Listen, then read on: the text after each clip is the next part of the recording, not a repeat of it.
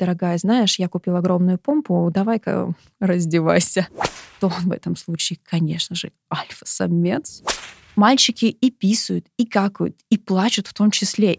Но не дай бог, если он возьмет куклу, то он сразу станет геем.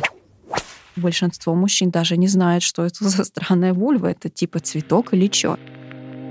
Привет, я Анастасия Кова, клинический психолог и сексолог. Вы слушаете подкаст «Без стука не входить». Мы будем говорить о сексе, психотерапии и формах сексуальной самореализации. Если вам 18 лет и больше, вставляйте поглубже ваши наушники, и мы начинаем. Данный подкаст не является консультацией, каждый случай индивидуален, поэтому при возникновении вопросов рекомендую обращаться к специалистам. Все сказанное — мнение автора, и если оно отличается от вашего, жду вас на дискуссию в комментариях.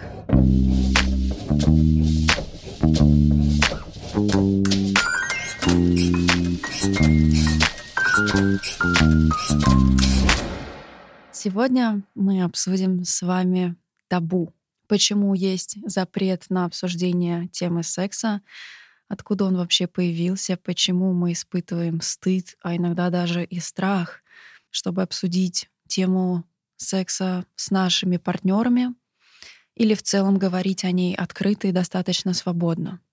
Безусловно, основное чувство, которое здесь появляется, это тема стыда, и это неудивительно, потому что если мы возьмем условно какого-нибудь сферического человека в вакууме, который рожает ребенка, и, естественно, он не знает, как правильно разговаривать с ребенком по мере его взросления о сексе. Все начинается с того, что сейчас важный момент, и прошу услышать меня правильно, не накидывать мне на вентилятор. У детей тоже есть сексуальность. Она проявляется по-разному, и это важно знать и изучать. Можно почитать труды психоаналитиков, чтобы узнать про это больше. И если вы собираетесь иметь детей или они у вас уже есть, настоятельно рекомендую вам задаться этим вопросом. Так вот, существует детская мастурбация. И это неосознанный процесс, потому что в любом случае у ребенка в определенном возрасте возникает приятное ощущение, когда он каким-то образом стимулирует свои половые органы. Это может происходить неосознанно, это может происходить случайно при каких-то определенных обстоятельствах, но в какой-то момент ребенок начинает изучать свое тело. Так вот, если родители застают его за этим занятием, как правило, они его отдергивают, ругают, говорят ему какие-то ужасные страшилки, что что-то там может отвалиться или отсохнуть. Если бы это было правда, ну, скорее всего, мы бы все с вами уже ходили без половых органов. Когда ребенка стыдят за то, что он как-то изучает свое тело, соответственно, впоследствии может произойти очень важное событие, которое называется импринтинг, то есть закрепление события и какого-то ощущения. В данном случае, когда ребенок каким-то образом трогает свои половые органы, пусть даже и неосознанно, при этом он все равно испытывает некоторое удовольствие. Еще раз повторюсь, что есть разница между осознанной мастурбацией взрослых людей и то, чем занимаются дети. Это два разных направления. Так вот, если в этот момент его застала бабушка или мама или кто-то из родителей и наругал или пристыдил, у ребенка может закрепиться некая связка, что стыд и страх равно возбуждение или стыд и страх плюс возбуждение. Да, это происходит не у всех. Да, это сильно зависит от ситуации, от характера ребенка, от того, как это произошло, стало ли для него это травмирующим событием или нет. Повторилось это единожды и стало очень яркой вспышкой, которая потом повлечет за собой некоторые последствия, или это происходило регулярно. Также из истории некоторых моих клиентов очень часто, когда мы говорим про некоторые сексуальные взаимодействия необычного формата, такие как БДСМ, в которых есть, например, порка, очень часто люди, которые испытывают влечение к такому формату сексуального взаимодействия, к такой практике, у них был опыт в детстве, когда родители били их ремнем по попе. При этом они могли неосознанно, но испытать некое возбуждение. И опять мы здесь видим эту сцепку между возбуждением и страхом или возбуждением и болью. Тоже имеет место быть. То же самое касается стыда. Если ребенок в момент некого удовольствия испытал стыд, и у него произошла эта связка, в последующем такой человек может увлекаться такими БДСМ-практиками, как игра в унижение или принуждение, где тоже основную роль играет сцепка между стыдом и возбуждением, когда человека принуждают когда человека принуждают испытывать стыд через какие-то воздействия, через какие-то манипуляции, при этом, безусловно, там есть некий возбуждающий компонент.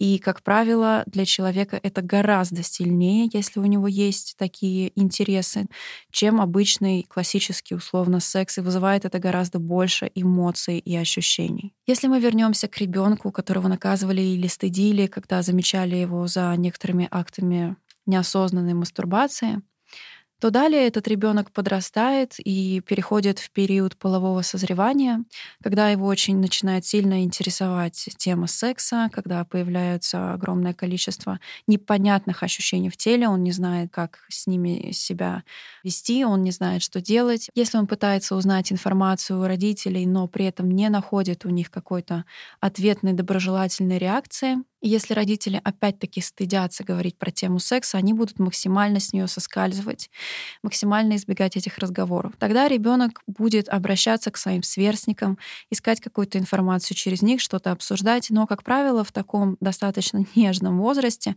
но при этом наполненном активностью и активным интересом к сексу и его разнообразию, больше подростков интересует некоторая техническая сторона вопроса как это будет происходить, как это происходит у его друзей, как это сделать круто и так далее. Но мало кто задается вопросом о безопасности. И это очень важно, потому что здесь мы можем сталкиваться с ранее незапланированной беременностью, с абортами, которые в последующем влияют да, на жизнь и здоровье людей можем сталкиваться с такими важными проблемами, как инфекции, передающиеся половым путем. Есть некоторые из них, которые достаточно сложно лечатся, которые требуют серьезного медицинского вмешательства и которые все равно несут некое последствие для будущей жизни человека.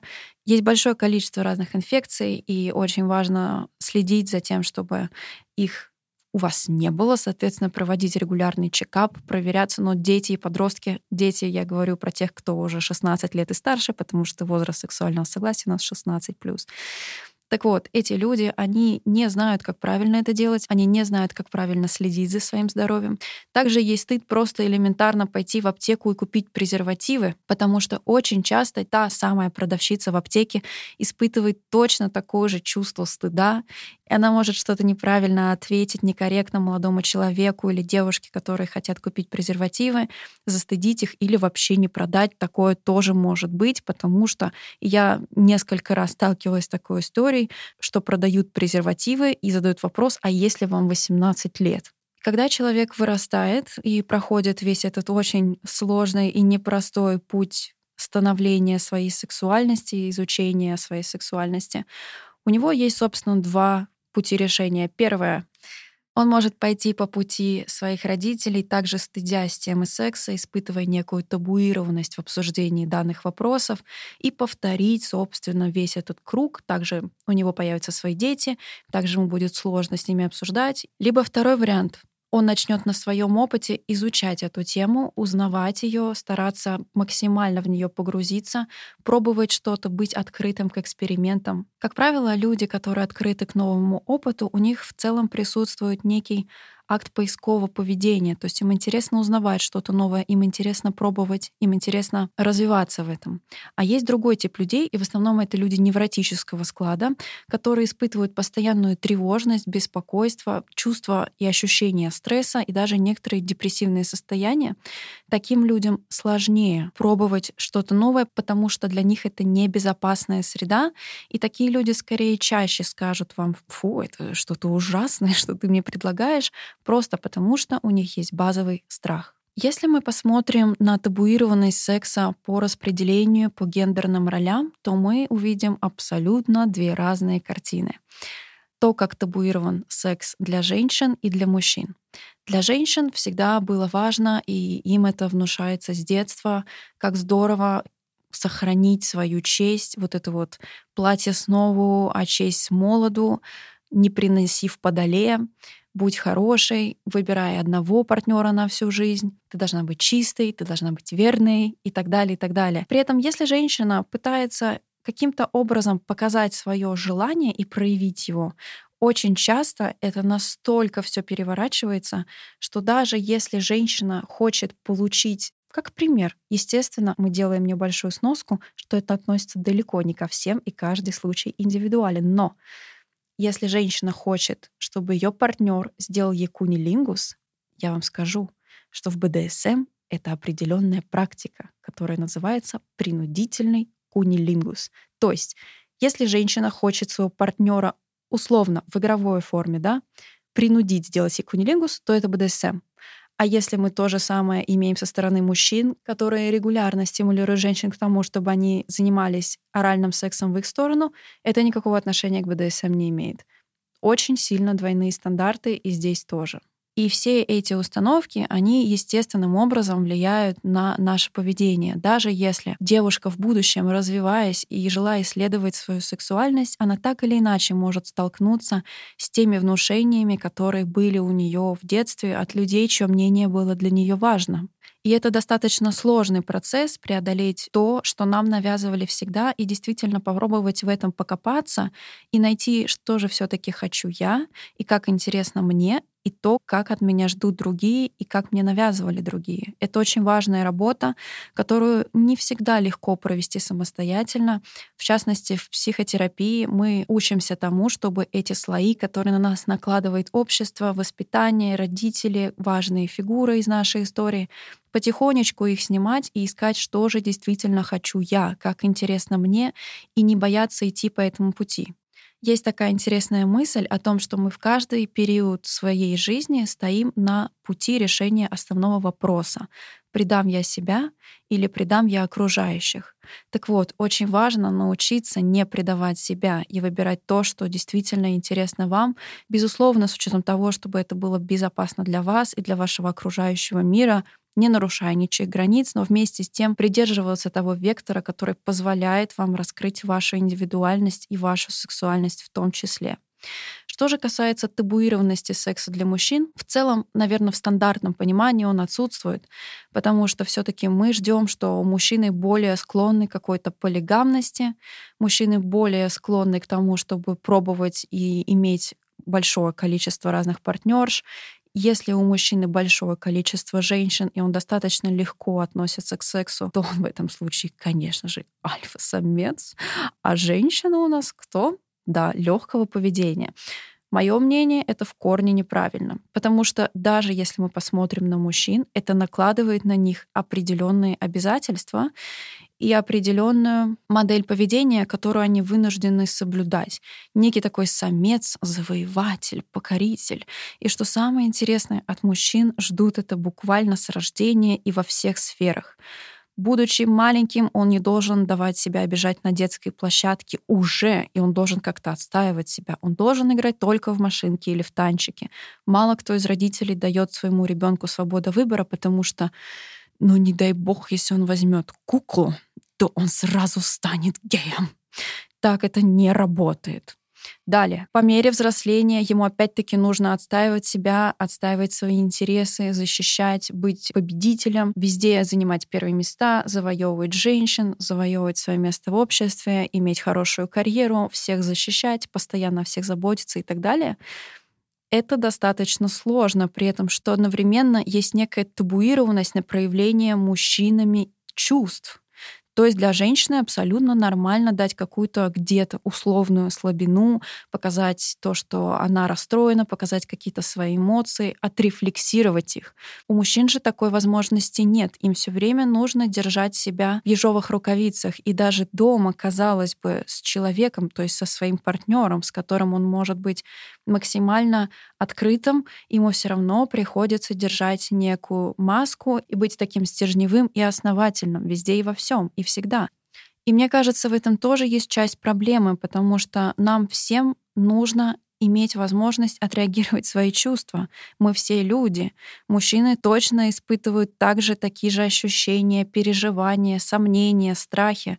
И у них, к сожалению, нет поля, где они могут это проявить. И отсюда мы можем иметь такие последствия, как, например, невроз, когда у нас есть очень много скопившейся негативной, условно, энергии, чувств, переживаний, но нам невозможно их выплеснуть, поэтому мы имеем тревожные расстройства, мы имеем депрессию, мы имеем постоянное фоновое ощущение страха и беспокойства.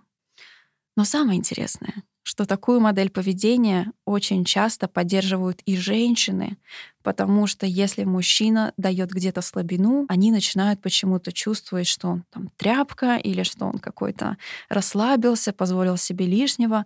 Вот это тоже классическая установка, что мальчики не плачут. Почему? Мальчики и писают, и какают, и плачут в том числе, и могут расстраиваться. И это абсолютно нормально, и это никаким образом не меняет его мужественности или характера. И на самом деле от этой табуированности страдаем мы все, потому что мы не имеем возможности так, как бы нам хотелось проявлять себя. Иногда нам стыдно поговорить со своим партнером, донести правильно до него свою мысль мы не всегда понимаем, нормально ли то, что у меня есть какие-то желания или со мной что-то не так. Очень многие люди задаются такими вопросами, потому что, к сожалению, тема секса, она недостаточно изучена, и ее сложно изучать. Поэтому каждый здесь основывается на себя и пытается как-то нащупать свою норму, свою правильность. А особенно если вы состоите в неком партнерстве, и у вас есть один человек или несколько, с которым вы взаимодействуете, для того, чтобы иметь качественный и хороший секс и получать в нем удовлетворение, нам иногда приходится о нем разговаривать, чтобы донести до партнера какие-то свои желания, свои фантазии. И вот здесь тоже может возникнуть некоторая проблема, потому что, как правило, у нас в русском языке нет нормальных слов для того, чтобы разговаривать о сексе. Это звучит либо так, как будто бы мы на зоне, и это очень грубые слова, которые используются в основном в качестве нецензурной лексики, либо же мы переходим на совсем медицинскую терминологию. И все-таки важный пункт, что нам нужно знать, как называются наши части тела и уметь про них говорить как минимум для того, чтобы донести до партнера свою мысль. В этом нет ничего стыдного. Почему мы можем называть руку рукой, голову головой? У нас есть ноги, у нас есть пальцы, локти, но мы не можем сказать слово клитор, мы не можем сказать вульва, а большинство мужчин даже не знает, что это за странная вульва, это типа цветок или что. Нет пенис, головка, мошонка, анус нужно уметь говорить эти слова. В них нет ничего стыдного. Это такие же части вашего тела. И нужно уметь их произносить. Если вы чувствуете некое стеснение, то научитесь проговаривать их, просто тренируйтесь. Очень важно также ребенку правильно доносить информацию о сексе по мере его взросления, по мере того, как у него появляется запрос на эту тему.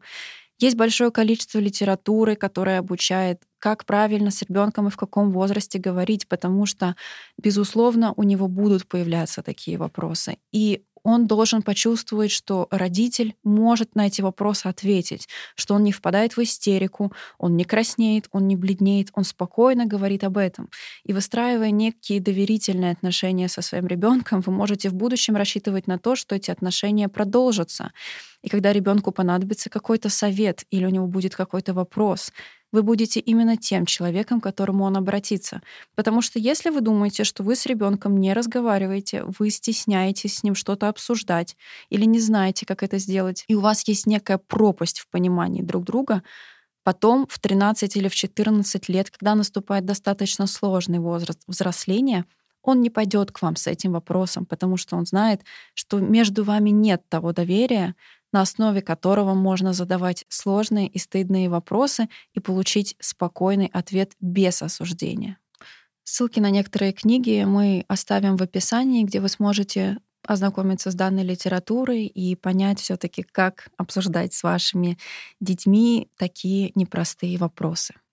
Мы так много достаточно сегодня говорили о том, что есть это табу, есть некоторые проблемы в обсуждении, но все таки как мы можем попробовать снять это, помимо того, что изучать свое тело, изучать себя, изучать то, как правильно разговаривать и просто даже узнать название ваших органов. Помимо этого, если вы один или одна, неважно, и хотите попробовать что-то новое, хотите как-то развить свою сексуальность, узнать ее поглубже, я вам советую находить информацию. Как это можно сделать? Во-первых, изучать блоги. Достаточно много сейчас секс-блогеров, людей, которые рассказывают о том, какие есть формы сексуальных взаимодействий, как они работают, что они обозначают, какие есть практики и так далее.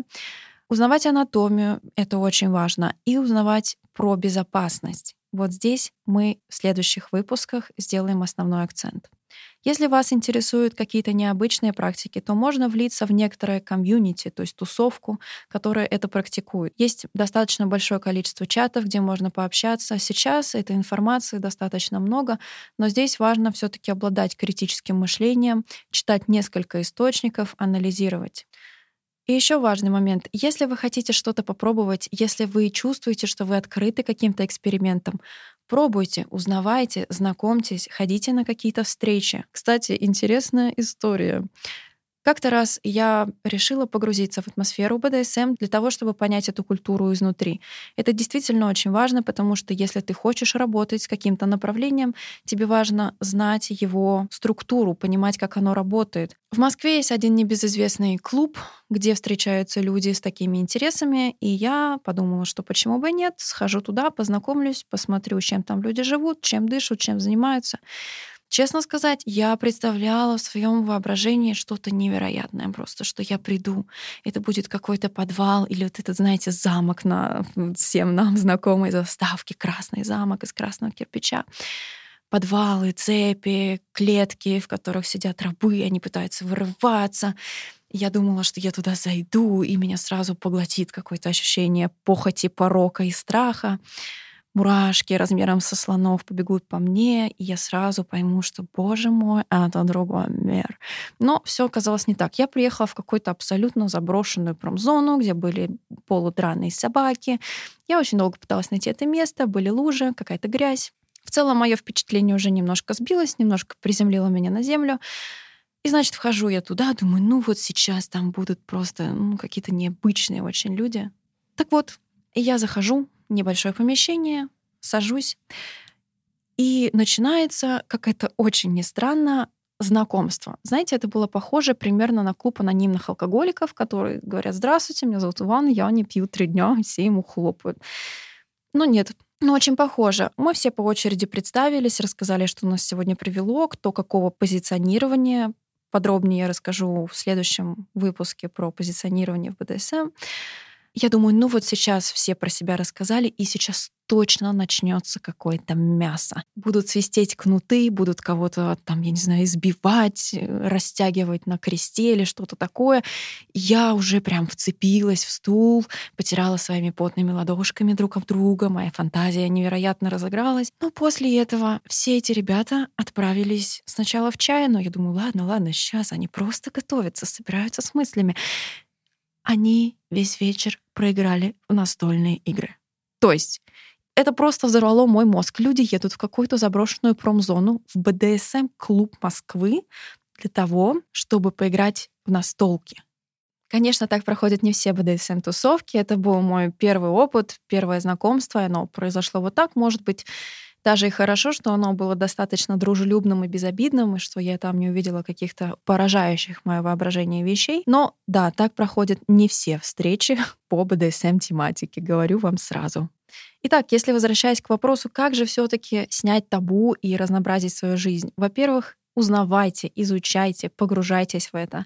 Помните, что под лежащий камень вода не течет. И когда вы сидите дома и смотрите свое аниме, и к вам стучится горячая соседка, которая просит у вас соль в супер коротких шортиках, вся обмазанная маслом, ребят, так бывает только в порно.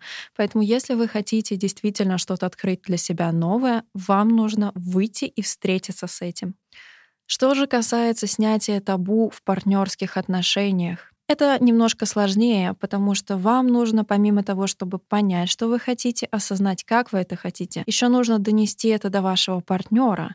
И здесь очень важно сделать это максимально комфортно и безопасно, и главное, постепенно. Потому что если в вашей голове эта мысль рождалась, она развивалась, и вы изучали ее, то для вашего партнера это будет как снег на голову. Поэтому проявите терпение, проявите уважение и максимально попытайтесь сделать это экологично. То есть, условно, не надо приходить домой и за семейным ужином говорить, дорогая, знаешь, я купил огромную помпу, давай-ка раздевайся. Нет, ребята, думаем о себе, думаем о своих партнерах и пытаемся сделать это максимально комфортно для всех участников. Что самое главное, здесь нельзя использовать никакие манипуляции. Любые взаимодействия должны быть добровольными. Если у вас будут какие-то вопросы на тему табуированности секса или как его изучать, как про него узнавать, наш телеграм-канал всегда открыт для вас. Мы вас там ждем, и я буду очень рада вашей обратной связи и каким-то интересным вашим кейсам, которые мы сможем вместе разобрать и подумать над ними. Поэтому хороших вам экспериментов, пробуйте, узнавайте и, главное, помните о безопасности. Надеюсь, вы сегодня узнали много нового. Задать ваши вопросы вы можете в нашем телеграм-канале, а оставить отзыв, который я очень жду, в Apple Podcasts. Было здорово, и я закончила.